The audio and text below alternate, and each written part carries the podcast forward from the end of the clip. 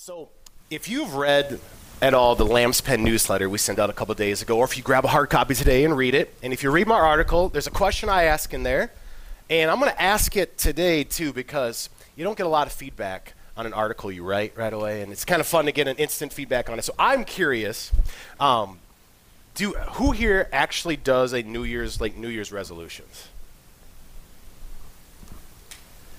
Isn't that funny?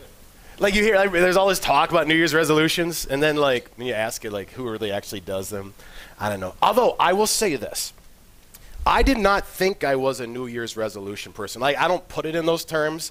I don't say this is my resolution, right?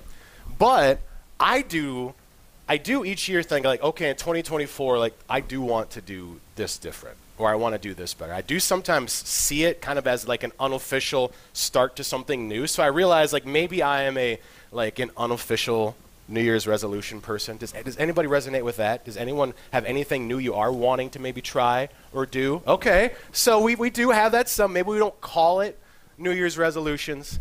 And maybe you have big hopes for the year ahead, or maybe you have some dreams. Like maybe you do. Like it is, there is something to, like in a way, like it is just another day. And at the same time, like God's word has all these different points throughout. I mean, if you look at the Old Testament, the Jewish calendar was full of days that marked events, either looking back or marking something forward. Like it, it is some, there's something to having a day that we mark kind of a, a new beginning. And so maybe you've got something that you're looking forward to, or maybe, I don't know, maybe you don't. Either way, this lesson today is going to help us embrace the year ahead. It's going to help us embrace whatever it is, whether it's something that you're hoping for, that you're wanting to have happen, or whether it's just simply, okay, what's, what's going to happen in the year ahead. However, we, however you're looking at this year, this lesson is going to help you step forward into it. Because this lesson is going to help us see and embrace the road before you. The lesson we have, it's James chapter 4, verses 13 to 17. Now listen, you who say, Today or tomorrow we will go to this or that city, spend a year there, carry on business, and make money. Why? You do not even know what will happen tomorrow. What is your life? You are a mist that appears for a little while and then vanishes. Instead, you ought to say, If it is the Lord's will, we will live and do this or that. As it is, you boast and brag. All such boasting is evil. Anyone then who knows the good he ought to do and doesn't do it sins. Now, with our lesson, it's part of this letter that was written by a leader in the early church named James, or actually, it's interesting. I don't know why um, our English translations translated James. It's actually the name Jacob, interestingly enough. So it's really a guy named Jacob, and he's likely, uh, there's some J- different Jacobs, James, that were leaders in early church. He's likely the brother of Jesus, uh, who became eventually a leader in the early church. And as he writes this book, it's actually, it's really a book about wisdom. And I say actually because normally when we think about wisdom, in God's Word. We think of the Proverbs and we think of Solomon and that book being so full of wisdom. But early on in James, he talks about if you lack wisdom, ask for it.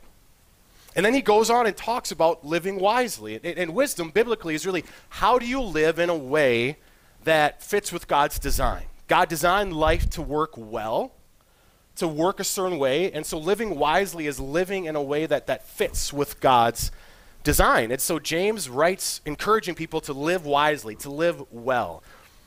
Some of what he writes, though, is kind of abrupt, and it's because he's calling out people for not living wisely, especially as they live with regards to other Christians. Especially as you live out your faith with other Christians, we, sh- we should be living well. That we should be living according to God's design. And so sometimes he calls it out pretty abruptly, which is maybe part of why over time, uh, especially and I know in the Lutheran church, I don't know about in other churches necessarily, but sometimes James has gotten a bad rap because it talks so much about our lives and, and it, it, reveals so much of how we fall short. You know, people talk about how it's really law heavy, and, and because we're still kind of recovering from what happened with the Middle Ages church, where it was so law heavy, sometimes we're like hesitant to talk about God's law, um, which we don't have to be. Because God's law, when you remember, well, first of all, it serves a purpose. It does, when God's law does call us out, it's always meant to lead us to the cross. It's never meant to just beat us up with guilt and shame. It's always meant, to, meant to lead us to the cross of Jesus so we can be reminded that we are forgiven, that we are cleansed, that we are right with God. But then also, when we remember that God's law is about wisdom, about living wisely, we can see it as an opportunity. It's an invitation.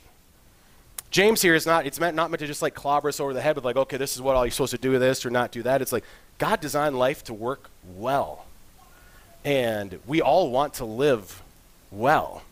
Wisdom is something we all long for. Wisdom shows up back in Genesis when Eve looked at the tree of knowledge of good and evil and saw that it looked good for food, pleasing to the eye, also desirable for gaining wisdom. We all want it.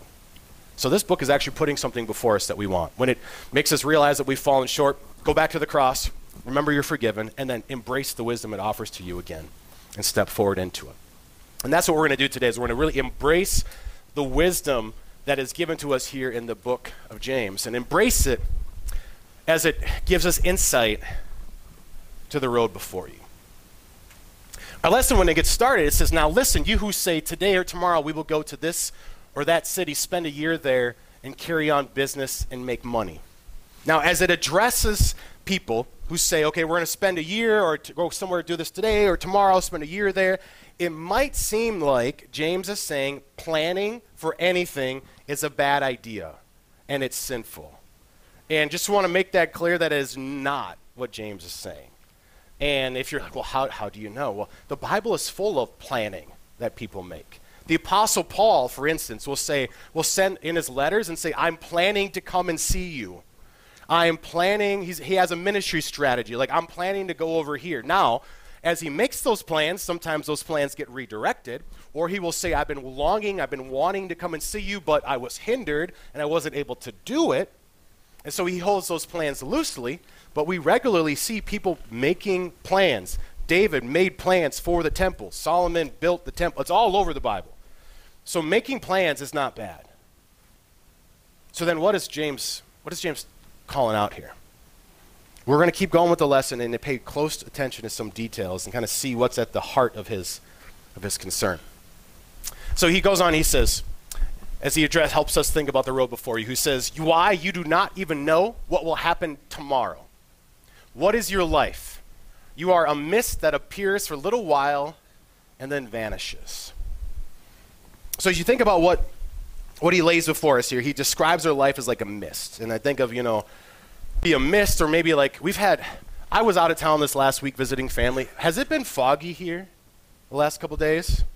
Yeah, it was really foggy up where I was a couple hours north yesterday at my dad's house. Really foggy. And then eventually, hopefully the sun comes out and kind of burns it off, right? So it's there and then it's gone. And so there's like a very temporary aspect to life. And I was, I was really reminded of this. It kind of hit me personally um, a few, like about, well, some month ago now. Man, December flies fast. Uh, so I was out, uh, I was out deer hunting, and my younger brother has just inherited our original family farm. That was first in our family in the 1880s, and just there's so much history there. I mean, he's the fifth generation to live on the farm. It's really cool.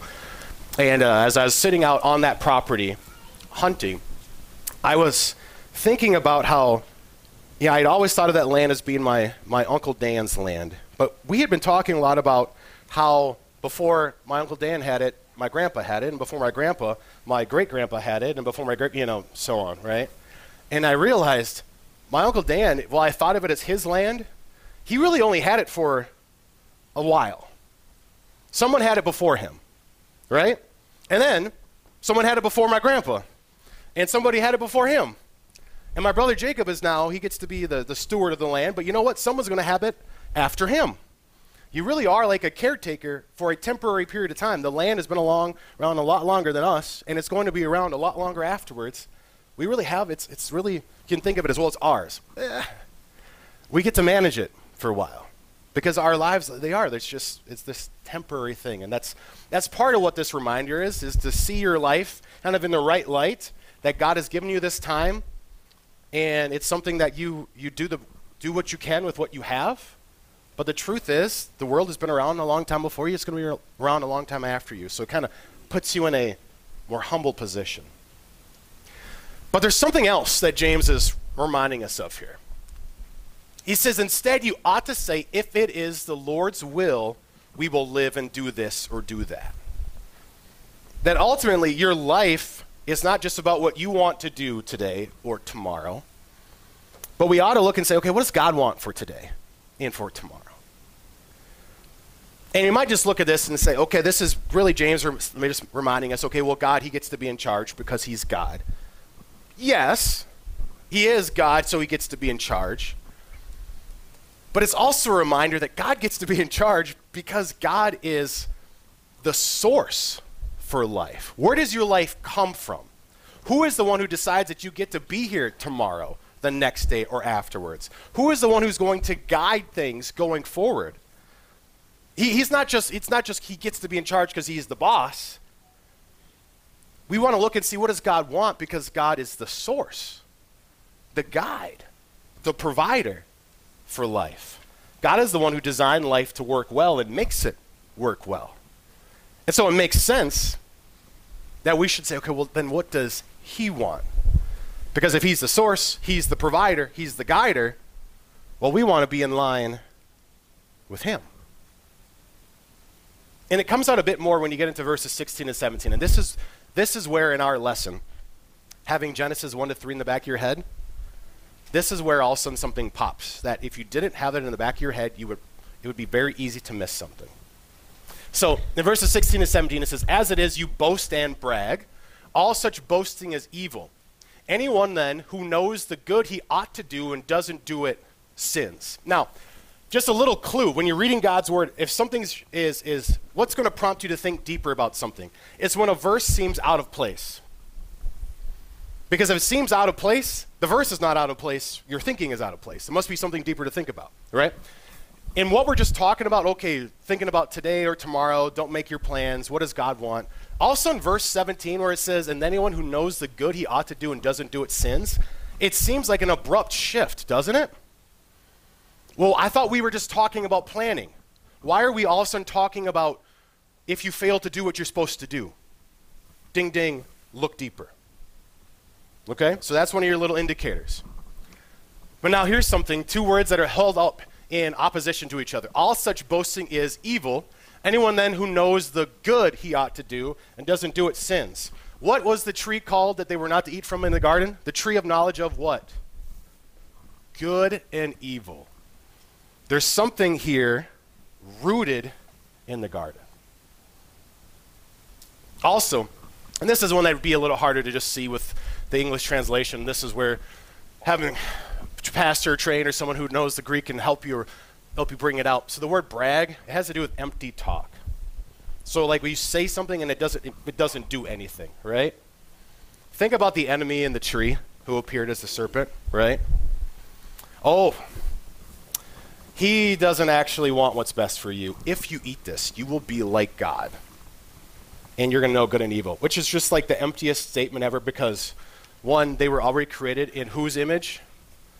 God's. They were already like God. And all the trees in the garden were already described as being good for food and pleasing to the eye. They had, he promised them nothing they did not already have, except for the knowledge of good and evil, except for maybe in a way of, well, he promised them a way of getting it that would be their own way instead of God's way. And that's really what's at the root of what takes place in Genesis, and that's what's showing up here again in our lesson. Is are you going to look at the, the year ahead of you, your life ahead of you, and try to do it your way and focus on what you want to achieve, or focus on what God wants for you to do this year? Is this year about your plans or is this year about what God wants for you? What does God want for you? What does God want this year to look like? This is why the book of James lists out all these different things. And this is where, if you're a note taker, you can start writing this down. There's a lot on the screen. I don't necessarily expect you to get all of it. I'll pop it up again here a little bit later. But I went through, this is all in James. I just went through James and noted, bullet point style, a bunch of the different stuff that James talks about that he wants us to have. So, starting here, looking at our footsteps, he wants you to persevere this year. With whatever's in front of you, to persevere. And when you do so, with your next step, consider it joy when you face trials. And you're like, how? I don't know. That's another sermon. We're not going to get into that today. But persevere, consider it joy. He wants you to believe and not doubt. especially when you ask for wisdom. James says, ask for wisdom when you do so, believe you're going to get it. Which I love. I love that. Like that kind of boldness in prayer. Like James is like, hey, when you ask for wisdom from God, ask without question that he's going to say yes. I love when you can pray prayers that you know that the answer is yes to. It's part of why I love praying. I like to take the promises of God and turn them into a prayer because you know the answer is yes. Like, okay, Lord, you promise that you're going to work this all for my good, so work it for my good. Amen. I know the answer is yes because he's already promised he will. Don't give, you know, don't let me be tempted beyond what I can bear. Amen. I know the answer is yes because he almost prom- he already promised it. Same kind of thing here with wisdom. Ask for it, knowing the answer is yes. See, be quick to listen, be slow to speak and get angry. I should maybe to clarify, be slow to speak and slow to get angry. Don't be slow to speak and get angry. be slow to speak and be slow to get angry. yeah, just to clarify. get rid of moral filth. Accept God's word. Do what the word says. Look after widows and orphans. Keep a rein on your tongue. He says a lot about your tongue, by the way, and being careful of what you say. Love your neighbor. Keep yourself from being polluted by the world. Don't show favoritism. Show your faith. Lead a life of good deeds that come from the humility of wisdom. Be humble. Resist the devil. Submit yourself to God. Don't slander. And in a good reminder there in those verses that lead up to our sermon lesson too, it kind of brought this out. There's that section about like may your your your joy turn to weeping. So that's all about repentance. So, in other words, if you realize, like, you need to be aware of different ways that sometimes you don't do these. And when you do, humble yourself before God, lay your sins before Him, so He can lift you up and assure you that you are forgiven and are right with Him. This is what God wants for us. And these are the kind of things that our lesson is concerned that we're not going to do. Because remember verse 17, right? It says, Anyone then who knows the good he ought to do and doesn't do it sins. Our lesson's concerned that we're going to miss out what God actually wants for us in the year before us, in the year ahead of us. And how would we miss out on what God wants us to actually do in the year before us? Let's go back to that first verse that sounded like just don't plan. The concern in this verse is not with planning, the concern is that you're going to get so caught up in what you want to do this year that you will miss what God really wants for you this year. We can make these big plans and get so focused on them that we can actually not see the steps in front of us that God really cares about and wants for us. I even actually had a reminder of this last night. I was uh, I saw something online that I saw uh, somebody, something someone posted, and I felt jealous and a little bit, I don't know, a mix of other things. Because I think that person was doing something that I've wanted to do. And I knew right away that I did not want that feeling. I knew right away that was not coming from a good place. And I was like, God, why am I feeling like this is dumb? Like, I, you know, like, you ever have that where, like, you know what you're feeling is dumb, but for some reason you feel it anyway? I was like, God, like, what's the, why do I have this feeling? And as I was meditating on this message today, I was thinking about, and I was reviewing James this morning. James specifically talks about don't have jealousy or selfish ambition. So James is actually, he's concerned about that, that very thing I was feeling. And I realized, if I'm so caught up in the fact that I wanted to do it. And when I am not the one doing it, the result is jealousy and envy. Because I was too focused on what my plan was. Instead of, okay, what does God really want? God wants me to focus on these other steps. And whether I get to do my plan or not is not really what it comes down to. What comes down to is take the next step of what God calls you to do. You know, be slow to be slow to speak and slow to get angry. Be humble. Care for people. Do those things. And the other stuff. But if you get too caught up in the other stuff, it actually leads us away from doing the very things God makes it very clear He wants for us to do. And if you're like me, you probably can find that a lot of times, there have been many times this last year, where we have been caught up in our other plans. Like, caught up in what I want to do today, instead of asking, what does God want me to do today? And maybe we've missed then those opportunities to love people, to care for people, to be humble. We be, maybe become jealous, full of anger, maybe not so slow to speak, rather quick to get angry. And how often does it come from getting caught up in the wrong thing on the road before us? And it's just a reminder of how much we, you know, if we were left to ourselves, we would be going down the wrong road instead of embracing the road that God would have us walk on. You know, we would be going on a road away from God. But thankfully, whenever that happens, whenever we realize this, we go back to the cross. Or actually, today we're going to go first back not just to the cross, but to what we read about in our gospel lesson. In our gospel lesson, we're reminded that eight days after Jesus was born, his parents took him in to be circumcised. And kids, that's just something special done to the proud area boys that, that, that, that sometimes is done, and not something to worry about, just a little thing that they would do, medical thing. And it was that day. The bigger thing, though, is that that day they would be named and be given that name and that there would be the sacrifice done. And it's kind of cool to think about that today because day eight would be when? Tomorrow. Right? So day eight's tomorrow. We're thinking about eight days after Jesus was born.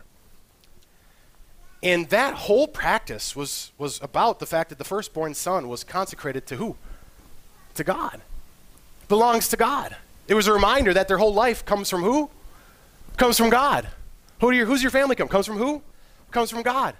Right away, as they're following this, this ritual, this, this part of the law, it's a reminder that everything comes from God. And then one of the amazing things is that as they would consecrate their firstborn son to God, well, Jesus is whose son? Not just Mary's, and not just Joseph's stepson, but God's son. And so, what does God do with this son, Jesus, who was consecrated to him? He in turn gives him to who? to us. And Jesus goes throughout his whole life always trusting his Father, partnering with his Father, living a life being everything we were meant to be but aren't. He always lived wisely. Yeah, he spoke some abrupt words sometimes, but it was never because he was quick to anger. But sometimes he just spoke them as they were needed to be spoken. He was wisely every step, walked wisely every step, all the way to the cross, and he trusted his Father so much so that he would allow himself to die there, to absorb all the things you and I have done wrong, and then to rise again, to take us off a path that led us away from God, to put us back on a path that leads us forward with God. Jesus died, Jesus rose. Through faith in him, our sins are removed, your sins are forgiven, your guilt is paid for, and you are put back on this path where now you have life with God and you get to walk with God every step forward. The road before you has been paved by Jesus, has been set up by Jesus. You have this life with God again. And so this year going forward, lay down, lay down the ways that you've got too caught up in your own plans. Remember that Jesus has paid for all of that and know that there is a fresh new road ahead of you. And as you think about the year before you, I encourage you, if you still have space in your worship folder, to add two things. Put my dreams and plans at the bottom. You can go and start there. And then put God's dreams and plans at the top. And here's what I love about all these other steps on the way there is that it, it is totally liberating and em- empowering to focus on these other steps. Because as you think about the year before you, maybe you're like, I don't know, I don't have any big plans. Well, you know what? That's fine.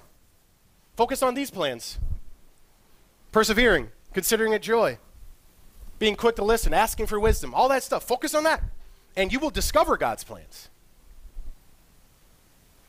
If you do have big plans, that's great. The beauty of focusing on these other things is that as you step forward to them, you can discover God's plans. And they might actually line up with what you were dreaming they may actually be, and this is what the newsletter article is about, they may actually be way more One of the things I encourage, man, you're not even going to read the newsletter now. I'm telling you the whole article. But I don't care. That's fine. One of the things that I was reflecting on when I wrote that article is that I wonder sometimes if New, New Year's resolutions, or whatever we want to call them, because we don't technically make resolutions here, right? Because we're all doing this unofficial resolution thing. Anyway, maybe part of the reason why they fail so often is we make them too small. We make them, we, we just choose things that we think we can do in our own power. But we, we're all not that great at willpower because we're sinful people. But what if our resolutions, what if our year, year ahead plan was built on things that only God can do? You know, maybe we're making them too small. Maybe we need to look for God to do bigger than we can possibly ask or imagine. It's in Ephesians. God would invite us to do so. You know, so maybe God will do even more. Or, when you make your dreams or plans, maybe God will do something that you did not want Him to do at all. Or maybe people in your life will do things that crash and burn. And nonetheless, you can embrace what God has for you and not live in jealousy or disappointment because ultimately what matters more than your starting point of dreams and plans what matters more are the steps you take to discover god's dreams and plans so think about the year ahead but then think about the steps god has for you. And step forward in those things. And when you recognize that's maybe a spirit of jealousy disappointment whatever it is always go back to the cross, lay him down, know that you're forgiven, know that Jesus has set you right with God, and you're back on the road. A road that leads on to eternity with him, a road now where you get to embrace wisdom, real wisdom today. Live wisely today and then in 2024 and every day going forward. And embrace what God has for you on the road before.